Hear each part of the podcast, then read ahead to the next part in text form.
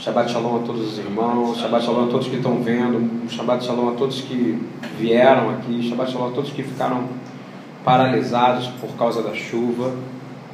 Muita gente não conseguiu vir e eu clamo nesse momento, Senhor, Tu és o Deus que deu a chuva. Quem deu a chuva é o Senhor. Quem deu a chuva, quem faz a chuva, quem faz todas as coisas da natureza é o Senhor. Então eu peço, Senhor, muito obrigado por essa chuva, Pai. Muito obrigado, Senhor, mais um Shabat. Muito obrigado.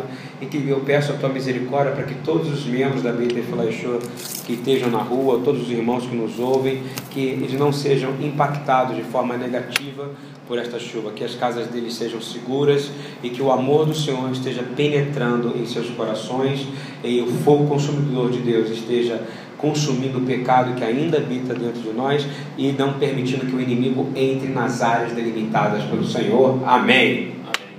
Amém. Amém. Para achar de hoje é para achar de saber, você ordenará. Ela começa no livro de Êxodo 27, 20 até 30, 10.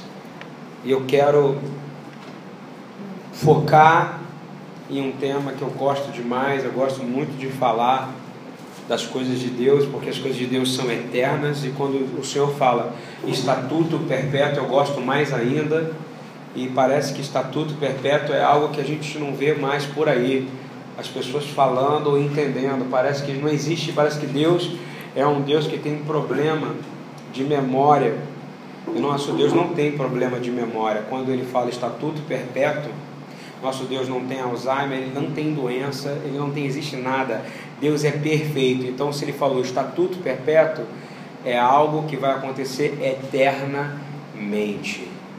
Eternamente. Então, muitas das coisas que Moisés está recebendo direcionamento, desde a Paraxá Trumá da semana passada para cá, todas elas era falado para, para Ararão e toda a sua família, que era o que? Estatuto perpétuo. E farão por estatuto perpétuo.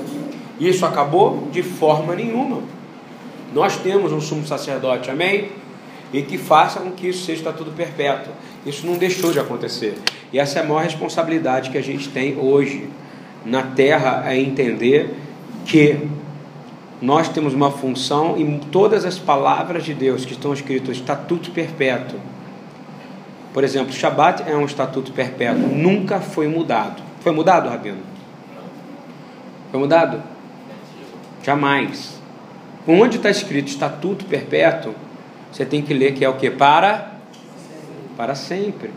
E parece que a, a igreja tomou esqueçol, né? né? Ela está precisando tomar. É, como é o nome daquele remédio que o pessoal toma para memória? Gingobiloba, gingobiloba. Rapidamente, porque quando a gente nega os estatutos do Senhor, a gente está falando que ele é mentiroso e que ele que tem problema de memória, está dizendo que Deus é esquecido, enquanto esquecidos somos nós. Deus não tem uma memória maravilhosa, Eduardo? Absoluta certeza. Ele lembra toda hora do que a gente deve fazer, e se você, tem, se você não lembra o que você tem que fazer, está na palavra de Deus. Eu quero falar muito sobre isso, porque isso o Senhor tem batido em mim, falado comigo sobre uma fé de perspectiva, uma fé de expectativa. Eu já falei na semana passada. E isso fica cada vez mais forte dentro de mim, fica cada vez mais. O Senhor nos dizendo, gente, eu criei vocês a minha imagem e semelhança, eu dei a vocês autoridade, gerei uma luz que é a graça, e, e, essa graça ela se manifesta através do que o meu filho fez por vocês porque ele foi obediente a mim, vocês não conseguem ser obedientes a mim. E ele disse: é estatuto perpétuo.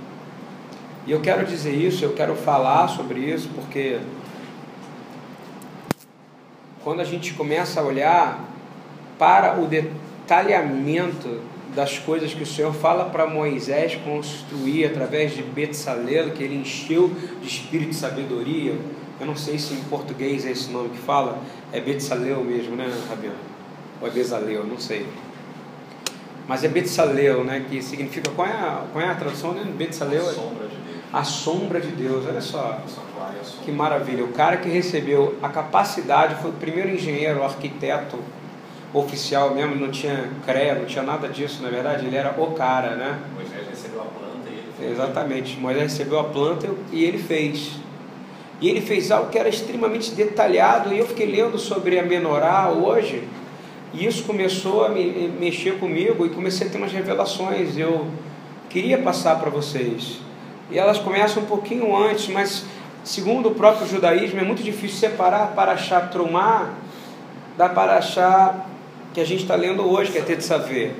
É muito difícil, eles sempre falam juntos, porque, inclusive, até o final dessa Paraxá, até quando você vai entrar na última dessa, dessa, desse livro, que é o livro de Shemot, a gente não consegue, porque vai, ficar, vai falando como é que se constrói, como é que se constrói, e é sempre estatuto perpétuo. Eu quero começar com um pouquinho antes, na paraxá anterior, por favor, Êxodo 25, 36, 40. Êxodo 25, 36, 40. Ele diz assim: Faça-lhe também sete lâmpadas e coloque-as nele para que iluminem a frente dele. Seus cortadores de pavio e seus apagadores serão de ouro puro Olha os detalhes. Você tá, eu, eu poderia ficar aqui o dia inteiro falando, a noite inteira dos detalhes, mas eu vou falar um pouquinho mais à frente o que, que o senhor tem, tem mostrado. Com 35 quilos de ouro puro faça o candelabro e todos esses utensílios. Você imagina um candelabro de 35 quilos de ouro? É coisa pra caramba, não é verdade? Se fosse mencionar em valores hoje, eu não sei quanto é que porque você compra. Eu poderia ter feito, dar uma de rabino e contar, né? Acha aí quanto isso no, no celular alguém. Acha aí, você já fez? Uma coisa assim, 10 milhões A grama, né? Vai pelo no mínimo 10 milhões de dólares, mas ainda assim não será perfeito como o Senhor mandou fazer.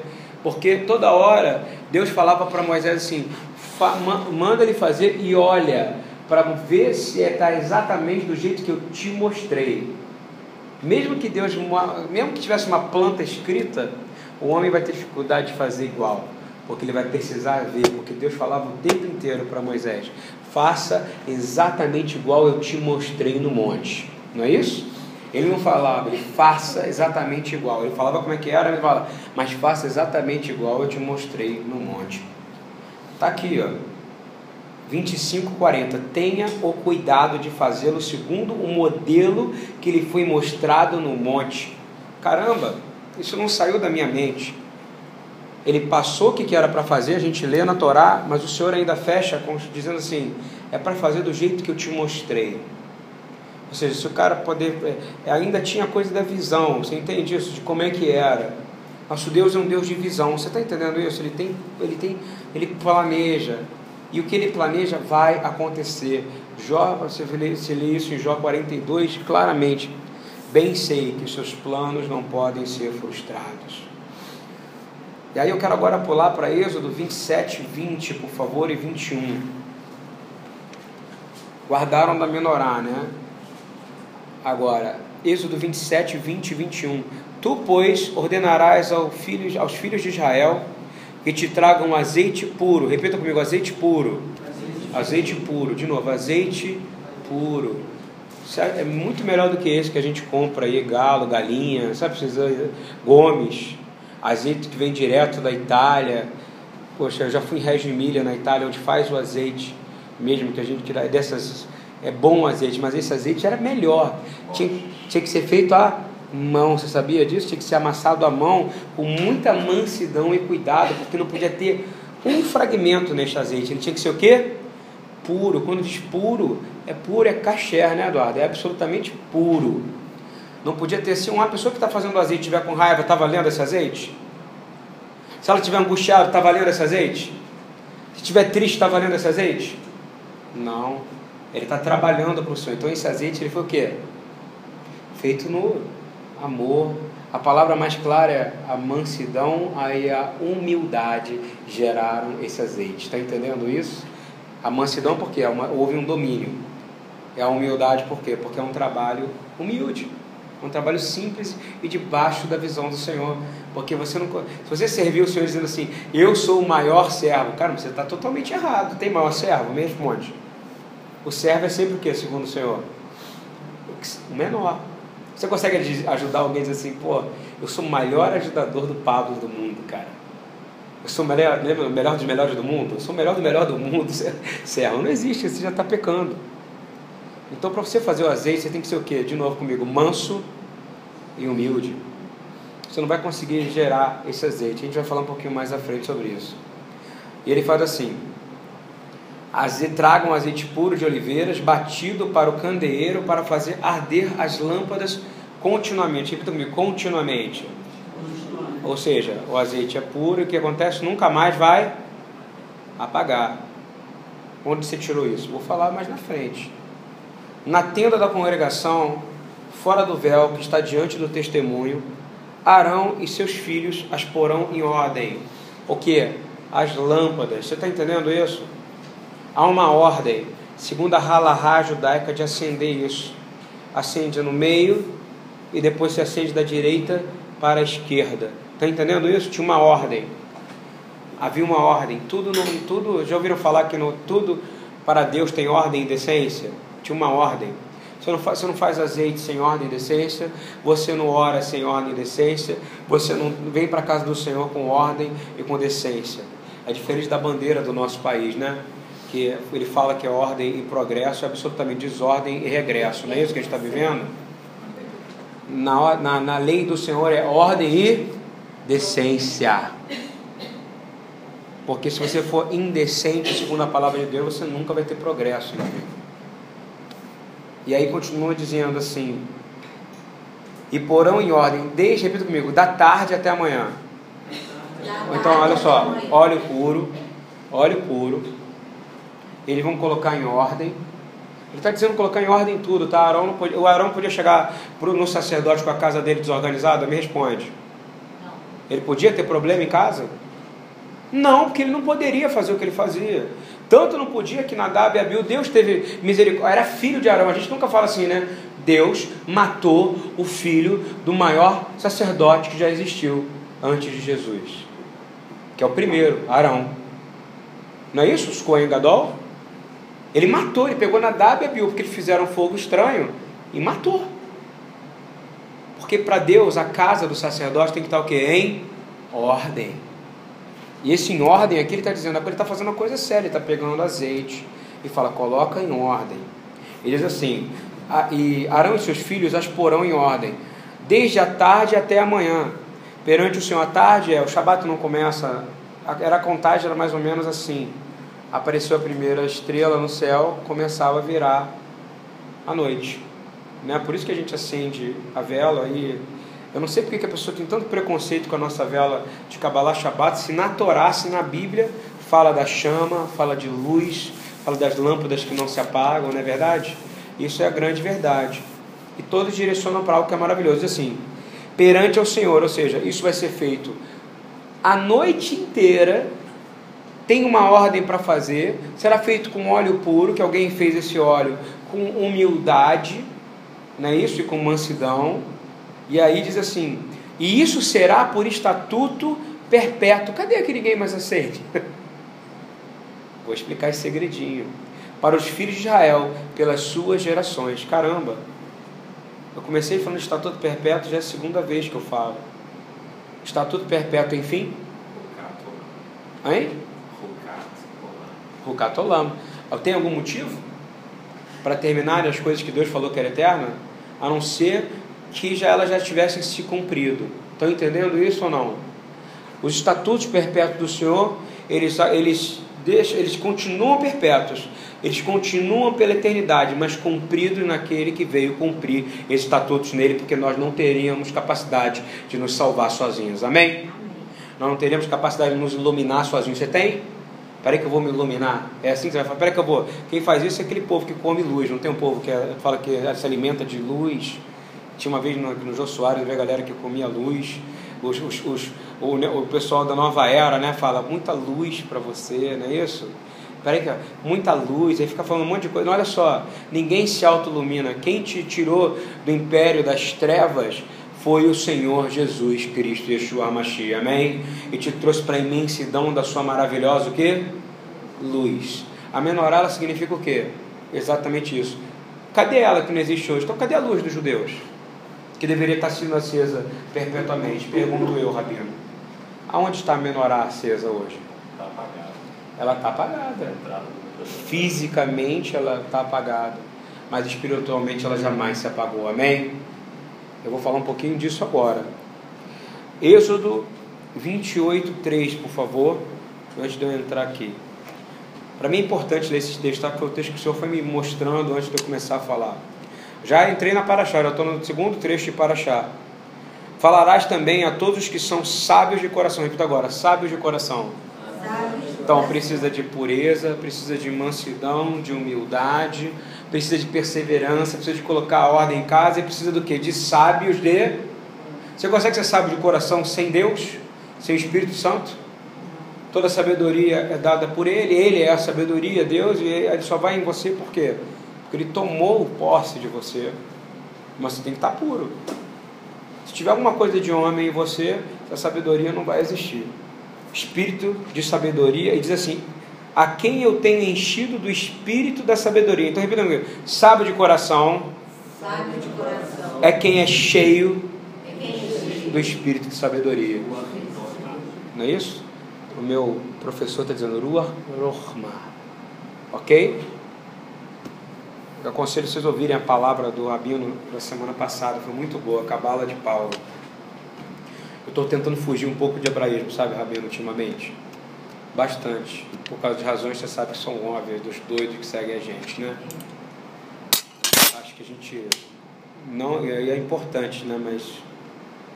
Ele diz assim: que façam vestes a Arão para santificá-lo, para que me administre o ofício sacerdotal. Olha que coisa linda, o Senhor está dizendo que os sábios de coração, ou que estão cheios do espírito de sabedoria, que vão fazer as roupas para vestir o sacerdote. Isso é lindo, né, cara? Vocês conseguem ver qual é a beleza disso, como eu estou vendo? Caramba! Deus, ele veste, ele mata os animais, não é isso? Ele faz um sacrifício para vestir Adão e Eva para que eles pudessem se aproximar, não é isso? O Senhor preenche homens sábios de coração, cheios do Espírito, para fazer as vestes do sacerdote, para que o sacerdote esteja vestido de forma adequada para estar representando Deus perante a sociedade, mas perante o Senhor ele esteja absolutamente sem nada. Ele tinha roupa para estar diante do Senhor, no qual diante do Senhor ele representava a gente e a grandeza de Deus estava ali. Eu estou falando dessas coisas, estou lendo muito porque eu vou, eu quero passar para chegar exatamente onde eu quero falar de menorar, quero falar de luz, mas eu não posso falar de luz sem falar da pureza que precisa haver no azeite. O azeite tem que ser produzido, tem que ser puro. O detalhe da menorá, a menorá é extremamente detalhada, detalhada demais. A gente tem que entender que as coisas têm que ser feitas com ordem e com decência, não é verdade? As vestes que vocês têm que vestir, elas têm que ser vestidas com que? Com sabedoria de coração. Não é isso? Que vai vir com o quê? Com os cheios do espírito de sabedoria. Só me acompanha. E que existe algo que é um sacrifício. Qual era o primeiro sacrifício que eles tinham que fazer? Era algo que ia no, no final da tarde, ou seja, no início da noite, até de manhã. Tinham turnos que não se paravam. E não paravam. Não é isso? Estava lendo sobre o Salmo é, 63 essa, essa, essa noite. É mais um que Davi fala, e o Senhor me acompanhou e me ouviu nas vigílias da noite. O Senhor gosta desse tipo de coisa, tá? Ele gosta, meu. Ele gosta que a gente seja luz. Ele gosta que a gente brilhe. E o último que eu vou ler dessa para é Êxodo 28, 3. Não, já acabei de ler. É 28, 43, por favor. E estarão sobre Arão e sobre os seus filhos quando entrarem na tenda da congregação ou quando chegarem ao altar para ministrar no santuário, para que não levem iniquidade e morram. Isto será estatuto perpétuo. De novo, estatuto perpétuo. Ou seja, ele pode entrar dentro do santuário da presença do Senhor com alguma impureza. Hein? Só com arrependimento. A palavra raiz de arrependimento tradução significa reversão. Você só fala de um Senhor quando você se arrepende, é quando você reverte tudo que tem de caráter ruim em você. Você diz para ele, você quebrando seu coração diz: Pai, eu estou absolutamente teu. Eu me rendo ao Senhor nesse momento. E me rendo ao sacrifício do Senhor Yeshua. Arrependo-se porque é chegado o reino. Arrependendo é só você dizer, Senhor, me perdoa, não. Você dizer o seguinte, Senhor, reverte em mim, muda em mim, vem da palavra reverter, reverte em mim aquilo que é ruim em bom nesse momento, amém? Era assim que ele tinha que entrar dentro. Então tem um processo enorme de santificação, né? Agora, a gente fala muito de estatuto perpétuo, e é uma dificuldade muito grande. A pessoa pegou um livro, separou o livro no meio, Aí pegou o livro no meio, botou ele no meio assim e falou assim: Isso aqui é novo, isso aqui é velho, isso aqui eu só leio o que me interessa, e esse aqui eu adapto e crio a heresia que eu quiser. Não é assim que funciona ou não? Não é assim de novo. Ele separou um livro no meio, olhou para um lado e falou: Isso aqui é velho, isso aqui o que é perpétuo que Deus falou já não serve mais para nada, eu só vou tirar aquilo que for bom para mim. Aí então eu faço o seguinte: eu pego a palavra de Deus e adapto ela para que ela possa vestir no meu tamanho. E do lado de cá, eu aceito tudo que está aqui, mas eu adapto, porque eu esqueço tudo que foi falado do lado de lá e esqueço que não existia livro nenhum. Não existia capítulo nenhum. Eu queria que o Rabino abrisse aqui a Torá e me mostrasse o capítulo 23 e o capítulo 24 do livro de Shemot. Você é capaz de me mostrar? Capítulo 24, versículo 5. Você é capaz de me dizer, Rabino? Não. Não existe isso, gente. Isso foi criado por uma normativa para que pudesse ler. Mas na verdade não tem. Então quem criou essa separação foi o homem mesmo. E ele não, não, não existe uma, existe sim uma nova aliança na qual, senão o gentil, eu vou falar uma coisa muito polêmica agora, não estaria incluído. Eu quero dizer, não existe mais gentil. Guardou o que eu estou dizendo? Não existe mais gentil. Isso não é uma palavra minha, eu jamais falaria isso se fosse uma confirmação. Asher Treiter falando isso. Dan Juster falando isso. Mudaram o nome do ministério deles para chamado Restore Israel. Sabe por quê? Ele está querendo dizer o seguinte: para com esse negócio de goi, para com esse negócio de gentil, ok? Porque aí você está afastando muito mais nós que somos judeus de podermos estar indo para a salvação. Porque vocês estão falando que vocês são uma coisa e nós somos outra. E dentro de um orgulho que adentro fala, eu sou melhor do que você. E do outro lado, eu sou melhor do que você. E você achando que você é melhor do que alguém, ninguém vai salvar ninguém, porque ninguém salva a si mesmo. Está entendendo o que eu quero dizer? Vou dar um exemplo. Não existe. Existe de nações. A palavra em Apocalipse ela diz assim: e eu escolher e estará povo de nações, não estarão nações. Você pode procurar e ver toda a tradução de nações. Qual é a nação? A igreja. Israel não pertence à igreja, Eduardo? Sim ou não? Israel é uma nação dentro da igreja. Estão entendendo o que eu quero dizer ou não? Isso é muito importante, tá? Porque, ah, porque é gentil. E para com isso, meu irmão. Você crê em Yeshua. Você morreu com ele? Sim ou não? Dia 27. Não é isso? Nós temos um batismo, você morreu, morreu com ele. A palavra fala, você tem que ser sacrificado. Ele morreu, ele foi crucificado, então você é o que? Crucificado com ele. Aí você nasce de novo. Aonde? Quando ele ressuscita, não é isso? Ele não ressuscitou, ele não foi a primícia dos que dormem? Então, existe goi, hein? Desculpa, meu irmão, não existe mais, acabou. Porque você é enxertado na oliveira. Você não é cordeiro com Abraão. Quem é o pai da igreja? É Calvino? É Pedro? Não, é Abraão. Isso é uma das coisas que a gente tem que entrar. Quando Deus fala, te entregarei a chave dos céus, Ele está dizendo o seguinte: olha só, estou entregando para você, que você é importante, Pedro. Eu estou te entregando para Kirrilá, para Carral, para o meu corpo, ter autoridade de ligar e desligar. Aquilo que for ligado será ligado, o que for desligado será desligado. Amém? Nos céus e na terra, e na terra e nos céus. Isso é poder demais, só que a gente perdeu essa autoridade. E Pedro era o quê? Pedro era goim, Pedro era goi ou ele era, ou ele era judeu? Naquele momento, ele é Israel, mas ele se torna o quê? Igreja. Guarda isso aí, que isso é importante, tá? Ele pegou um judeu e fala: Sobre você eu farei uma nação. Você entende o que ele está dizendo ou não? Chamada igreja. Isso é poder. Essa é uma, uma, uma grande coisa que eu estou falando hoje. Uma pena essa hora, mas porque talvez eu, eu, a Rabino faça um artigo sobre isso. Isso é muito importante. Você concorda com o que eu estou falando? Faz muito sentido para você? Amém. Então, assim, é, o que eu vejo mais na igreja hoje, ela fala que estatuto, fala que morreu, não morreu? A, a, morreu mandamentos, morreram os estatutos, a gente fala de Ahavat Olam, acho que estou sendo da câmera, gente, perdão. Você tem, você perde estatuto, você perde, acabou os mandamentos, acabou o Jukim, Roká Olam, como o Eduardo falou, é, acaba tudo. Mas a coisa que eu mais vejo na igreja são menorotes, não é isso? Ah, quem nunca viu um, um, um candelabro de sete pontos numa igreja? Todo lugar, toda igreja tem, não é isso?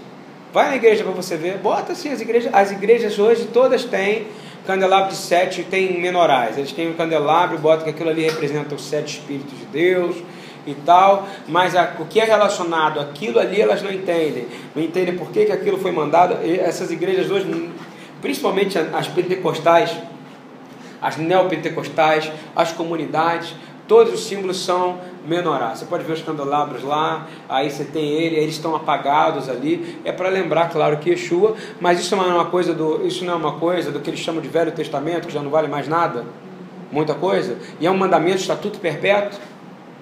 Então, já que tá, tem lá, deveria acender ela. Você concorda comigo ou não? Hã? Fica vazia, serve para quê? Estou dizendo que é errado, não, a gente até tem. Mas deveria ter um fundido. É, é, é, mais um objeto de idolatria, não é isso? Eu, eu, eu ganhei, eu tenho na minha casa, mas eu estou dizendo o seguinte: então não fala que os estatutos morreram, se você cultua essas coisas. Eu, é a coisa que eu mais vejo, você pode ver templo lá de Salomão, daquela, daquela seita, né? É, tô, tem 50 menorais, menorotes, né, no plural, em todo lugar. Você pode ver que eles mais fazem isso, bota a luz vermelha ainda acendendo nela, né? Parece, parece muito mais o, aqui a casa do mago do que uma igreja, né? Porque essa aqui é mais ou menos a idade, a ideia. Você me dá dinheiro, que aí eu vou te devolver bênção. É assim que funciona, né? Deus nunca fez isso com o povo dele, eu não vejo isso na Torá. Você vê isso na Torá? Não, né? É, então os estatutos perpétuos não acabaram. E eu queria dizer um seguinte, que você imagina que aquela menorá ela era específica, ela tinha mais ou menos um metro e meio, e eu comecei a ler, cara, eu fui buscar no, no, no hebraico, tinha maçãs desenhadas, amendoeiras, Olha que coisa linda, gente. Um artista teve que fazer isso. Você entende o que eu quero dizer? E tinha flores. E pedindo licença para o hebraísmo, se eu não estou enganado, tem um consultor aqui que faz aula com a Moraes Geni, Ner Elohim, não é isso, Eduardo? A luz do Senhor era assim que era chamado no judaísmo, na tradição judaica, Ner Elohim. Mas a, a, a luz da menorá era Ner Elohim. Procura no, procura no tratado, eu vou falar alguns tratados aqui. Ner Elohim era a luz de Deus. E onde é que eu achei esse Ner Elohim? Eu queria que vocês lissem para mim. 1 Samuel 3,3. A gente vai um pouquinho fundo agora, porque eu quero te mostrar. Você imagina que coisa linda, era uma coisa de um metro e meio, 35 quilos de ouro, que, que não era que nem é feito, que hoje fazem os braços tortos. Os braços eram retos e virados para a luz do centro. Está entendendo isso? Tinha do meio, não é isso que era chamado chamash. E diz assim, ó. 1 Samuel 3,3 A lâmpada de Deus ainda não havia se apagado. Olha que coisa linda. A lâmpada de Deus, Ner Elohim. Ok? Qual é a lâmpada de Deus? É a menorá. Ele está falando da menorá nesse momento. Qual é a lâmpada? Eu não sei como é que fala lâmpada no, no, no hebraico moderno. Acho que deve ser menorá também, né, Eduardo? Porque menorá, eu fui procurar essa tradução de 1 Samuel, está escrito menorá como lâmpada. Então é uma lâmpada, não é isso? Lâmpada. E tem outro lugar que aparece lâmpada também. É... Sete braços que você pode imaginar que poderiam ser o quê? Galhos de uma árvore, porque tinha imitava plantas, imitava maçã, tinha lá desenhado, tinha que desenhar maçã, tinha que desenhar é, amêndoas, tinha que desenhar coisas que lembrassem a natureza nela. E tinham flores também. E eu começo a entender que a menorata me lembra uma árvore, não te lembra uma árvore? Do jeito que está. De... Queria que você depois lesse com calma a descrição para você ver que beleza que era isso. E tinha que fazer exatamente do jeito que eu te mostrei, que ele falou para Moisés, do jeito que eu te mostrei lá no Ra Elohim, não é isso? No, no, no monte de Deus, né? no Monte Sinai. Aí, Êxodo 25, 31. Faça um candelabro de ouro puro e batido, pedestal, a haste, as taças, as flores e os botões do candelabro formarão com ele uma só peça. Você entende que não tinha outra peça?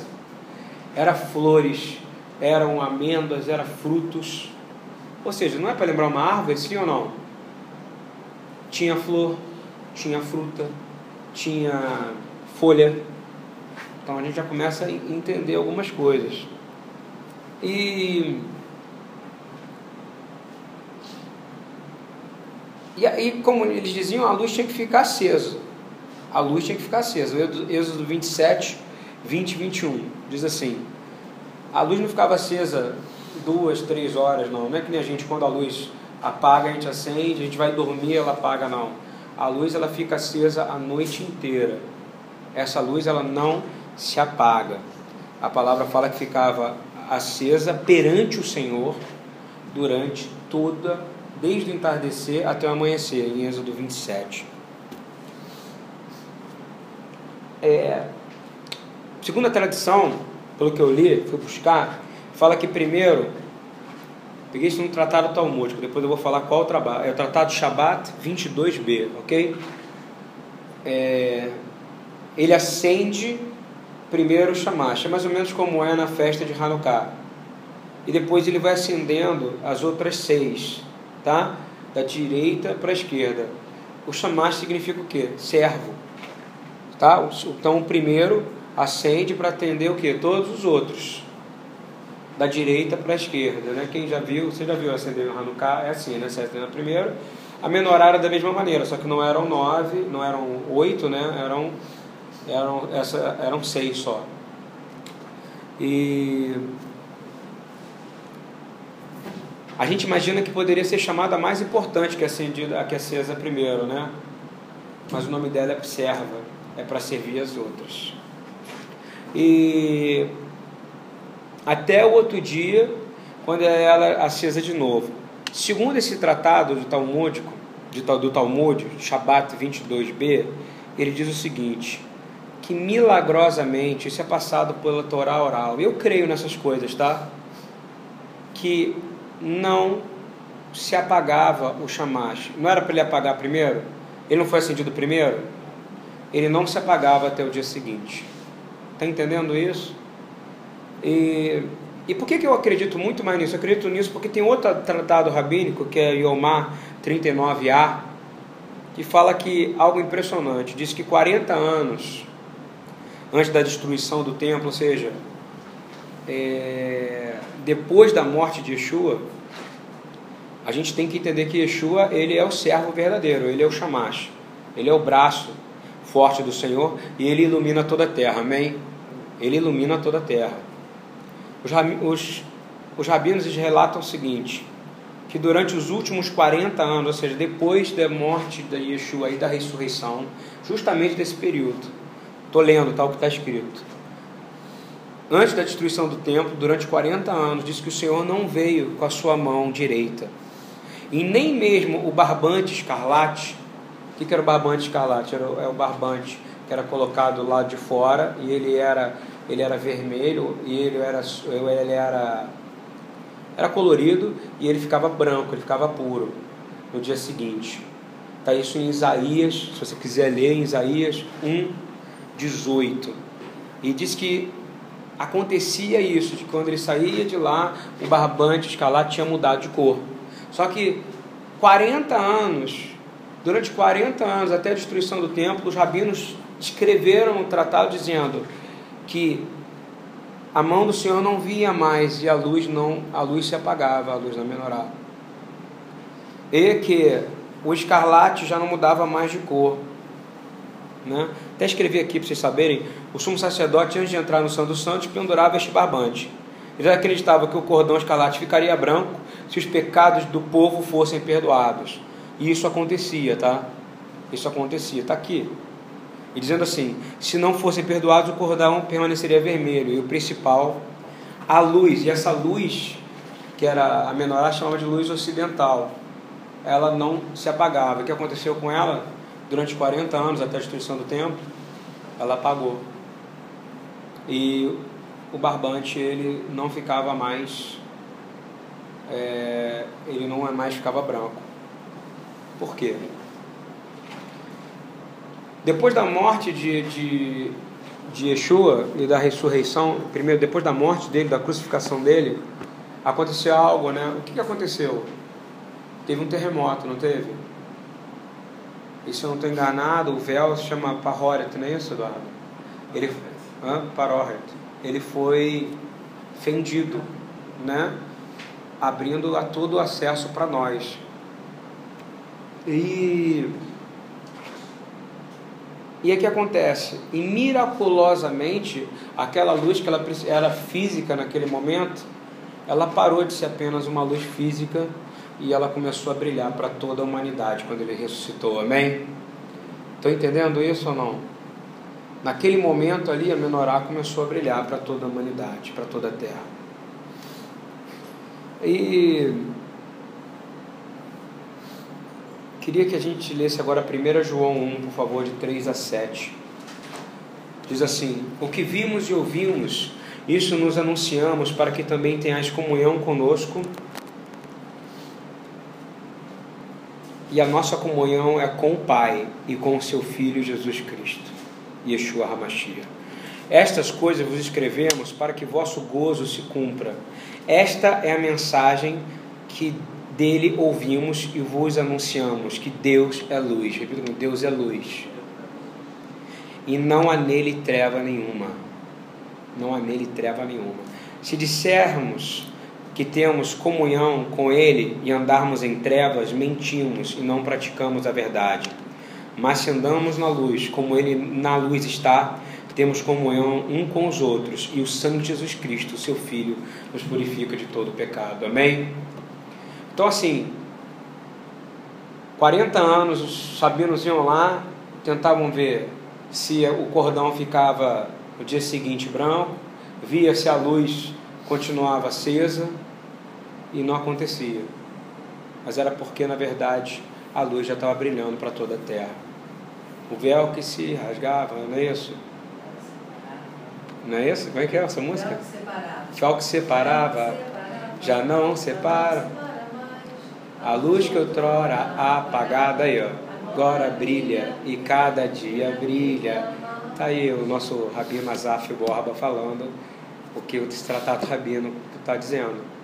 Né? O véu que separava já não separa mais, e é justamente isso, né? o véu separava a luz da onde era o lugar do santo sacrifício, não é verdade? É onde funcionava. Quando rasgou isso, a gente entrou pela maravilhosa luz dele, a gente pode ter acesso ao santo dos santos. Amém? Continuando, para terminar, hein? A gente na luz a gente consegue enxergar, concorda comigo? Se eu apagar a luz aqui total da igreja e eu falar para você, lê para mim o que está escrito em Isaías 1,18. Você só vai ter salvação se você ler. Vou apagar a luz. Sem luz você não consegue enxergar. Você concorda comigo ou não? Você precisa. É, por isso que a gente está muito preso a papel, a leitura de coisas. O Senhor tem que começar a dizer assim: ó, você vai começar a pregar sem precisar disso. O Senhor tem que começar a soltar o teu espírito. Ele está dizendo. Porque vai ter momentos que a nossa igreja não vai ter luz. Mas vai ser esse momento que a luz do Senhor vai começar a iluminar os nossos corações, nossas mentes. Eu creio, vai chegar uma hora que a gente vai enxergar. Mas na verdade, eu quero dizer que luz, ela, ela é para ver coisas e as coisas começam a aparecer para nós e a gente quer procurar algo escondido na nossa casa, a primeira coisa que a gente faz é acender a luz. Eu tenho uma coisa louca no carro que eu não entendo. Se eu preciso é, encher, é olhar para o GPS ou olhar para algum. Alguém fala, olha para aquele lugar ali, eu abaixo o som do carro, é coisa de maluco, não é verdade? Não sei se alguém já fez um negócio maluco. Eu, eu, eu, tipo, eu tenho uma coisa doida com esse negócio de sentido, entendeu? Tipo, para mim, mais luz. Uma vez eu estava na estrada, eu apaguei a luz inteira indo para via, viajando para Big Bear, de Los Angeles para Big Bear, porque não tem luz nenhuma na estrada. Você não vê nada, não é verdade? Era mais ou menos assim que funcionava na época de Yeshua. Você concorda comigo? E, só que a grande verdade é que a gente não vai estar, tá, e nenhum de nós ainda está, porque tenho certeza que eu estou falando com pessoas que saíram da escuridão, amém? Amém. É, às vezes a gente acha que precisa, mas eu tenho certeza que Ele é a luz que nos supre com a escassez que está havendo na, na natureza, e cada vez mais a gente vai ver isso. Ah, mas não vai faltar nada para o crente, não vai faltar nada para. Amém. O justo não perecerá, não é isso? A palavra fala. O justo não mendigará o pão, glória a Deus. Mas há coisas no mundo que estão impactando a sua vida, não há?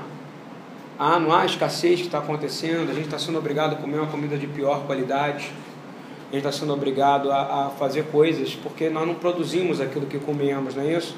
E a luz, é você que faz essa luz que está aqui nesse momento? Passa pela Light, passa pelo governo. Eu fui outro dia ver, é, eu, um dia me deu na minha cabeça de eu ir lá ver onde era o centro de tratamento de água do Maitá, porque o senhor tinha me dado uma visão. Fui com o Alexandre, se o Alexandre estiver me ouvindo aqui, fui lá, tirei a foto.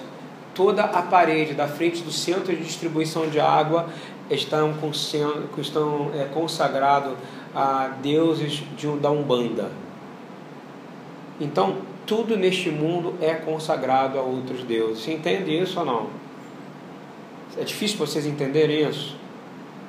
Então, a única coisa que é capaz de te curar e fazer isso é você viver sobre a luz do Senhor. Amém?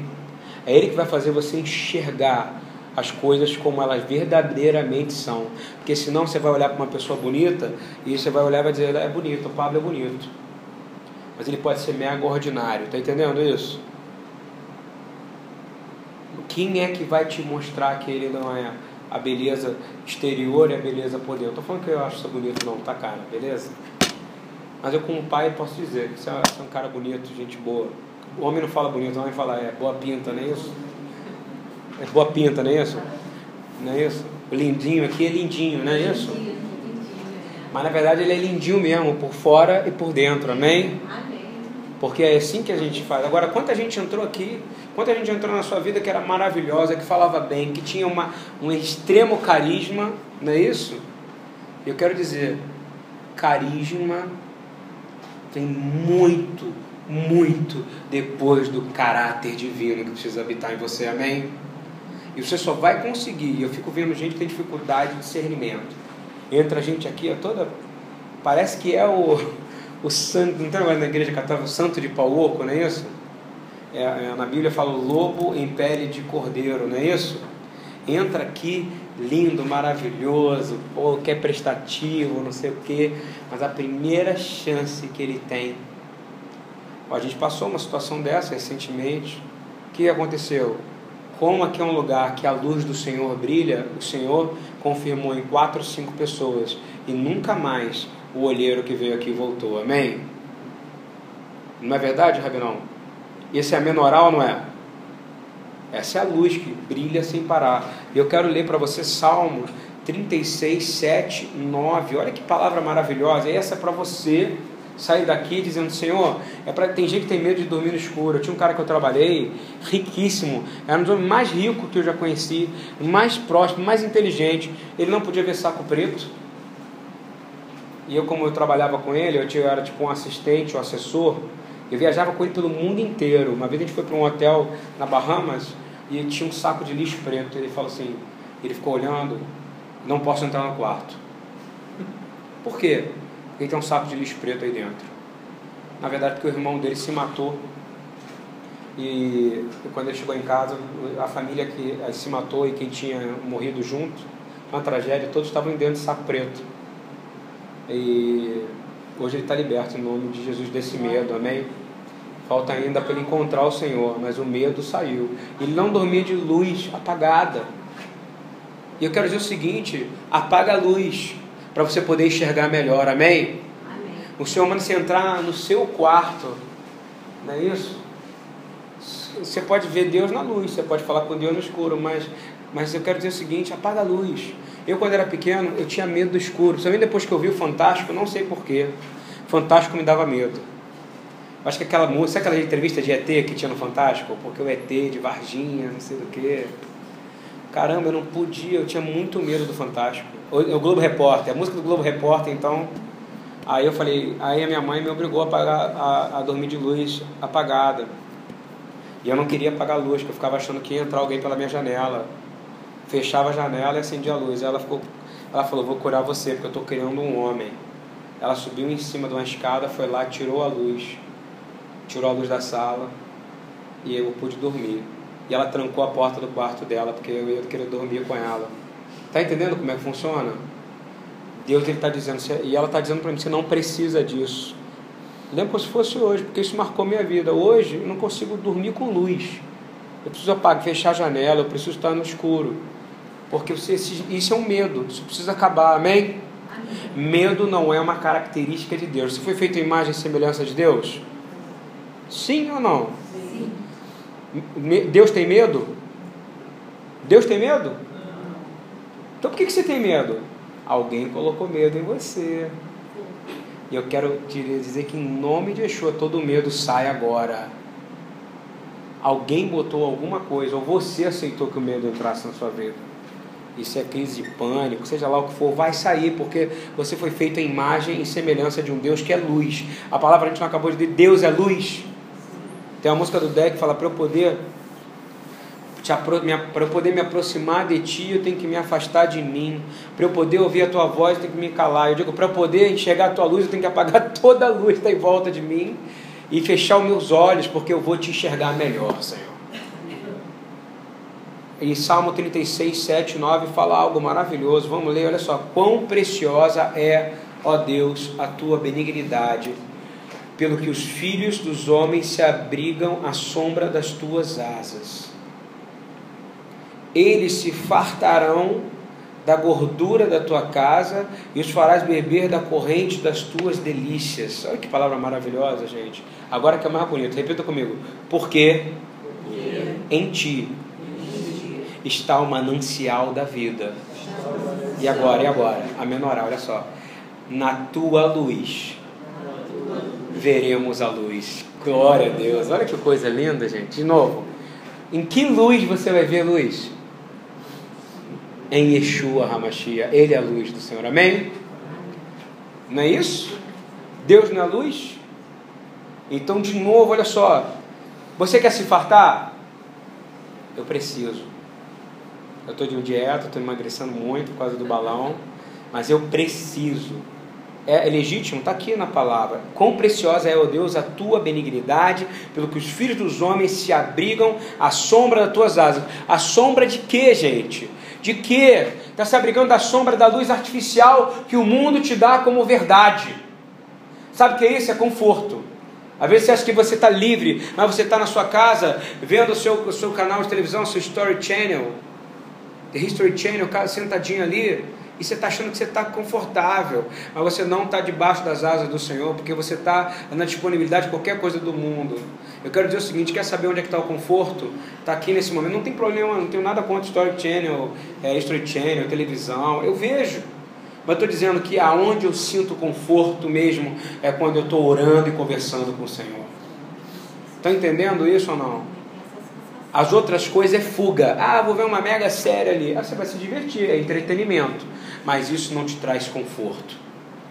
Conforto e paz você só tem debaixo daqui, ó. Sombra. Sombra é o quê? É te protege de uma luz artificial, não é isso? Protege tudo aquilo que te afasta do caráter de Deus. Debaixo da sombra do Senhor você tem medo? Hein? Tinha uma coisa, minha mãe é baixinha, cara. Eu achava que minha mãe podia vencer qualquer um quando era criança. Sabia disso? Uma vez, seis pivetes lá em Ipanema vieram bater em mim. na frente do cinema que tinha ali, que agora uma casa de vídeo, na frente daquela praça, não sei o que da paz. Falo nem o nome. Quando eu estava passando na praça, ela... só que eles se deram mal. A minha mãe tinha ido na Chaica. Já ouviu falar da Chaica? Que ó, você do Rio de Janeiro tem uma confeitaria Chaica que eu comia. Isso aqui não foi. Essa, essa, esse corpinho não foi à toa. Foi, foi, foi muito é, chantilly da Chaica. Lembra que eu vendi o um pote de chantilly? É, né? E o meu bolo de aniversário era lá. E aí eu estava indo encontrar minha mãe. Ela me deixou no cinema e ela falou: Me encontra na chácara. Só que ela está vindo de carro atrás. Ela, se eu tivesse aqui, ela ia lembrar disso. Eu olhei para o pivete, os seis vieram para cima de mim. Eu tinha um reloginho que eu lembro até hoje que era, um, era aquele Champion que mudava a cor. Você lembra? Não sei se vocês já tinham esse relógio. Era, todo mundo queria ter, que era, era, você tinha, era um relógio com 10 cores. Você lembra disso? Os caras vieram direto no meu Champion. Aí, playboy, gordinho, não sei o que tal. Caramba, eu só vejo de trás sair uma, um grito. Sai daí, moleque, não sei o que. Era minha mãe, cara. A minha mãe botou seis pivetes para correr. Sabe por quê? O Rafael falou uma vez, você consegue só interceder por quem você ama. A mãe, ela tem uma coragem sobrenatural, não é verdade isso? Você imagina a coragem que Deus tem por você. Você entende o que eu estou querendo dizer ou não? Debaixo das asas do Senhor você não tem medo, amém? E indo para os finalmente aqui, que tá, já me alonguei muito. Na verdade, nem estou dando uma palavra, estou conversando com vocês, né? Fala que a gente vai se fartar, estou lendo ainda Salmo 36, 7 9. Da gordura da casa do Senhor, ou seja, aquilo que é da oferta, cara. Olha que maravilha, ele vai te dar, está ligado com o que é para achar. E diz assim: E os farás beber da corrente das tuas delícias. O que, que flui do trono de Deus? O que? Há um rio cujas águas são. Há um rio cujo. As fontes são claras. Há um rio que flui do trono de Deus. E eu digo mais: e é, e é um rio que é o terceiro dia ressu. E eu quero mergulhar nessas. Eu quero mergulhar nessas fontes, amém? E ele diz ainda assim: Porque em ti está o manancial da vida, na tua luz veremos a luz. Repita comigo: Na tua luz, na tua luz. veremos a luz. Isso não é maravilha? Não é maravilhoso, gente? Eu posso continuar falando isso aqui para vocês eternamente, né? E eu quero terminar lendo 2 Coríntios 4, 5 a 7. A afirmação de Paulo poderosa sobre isso.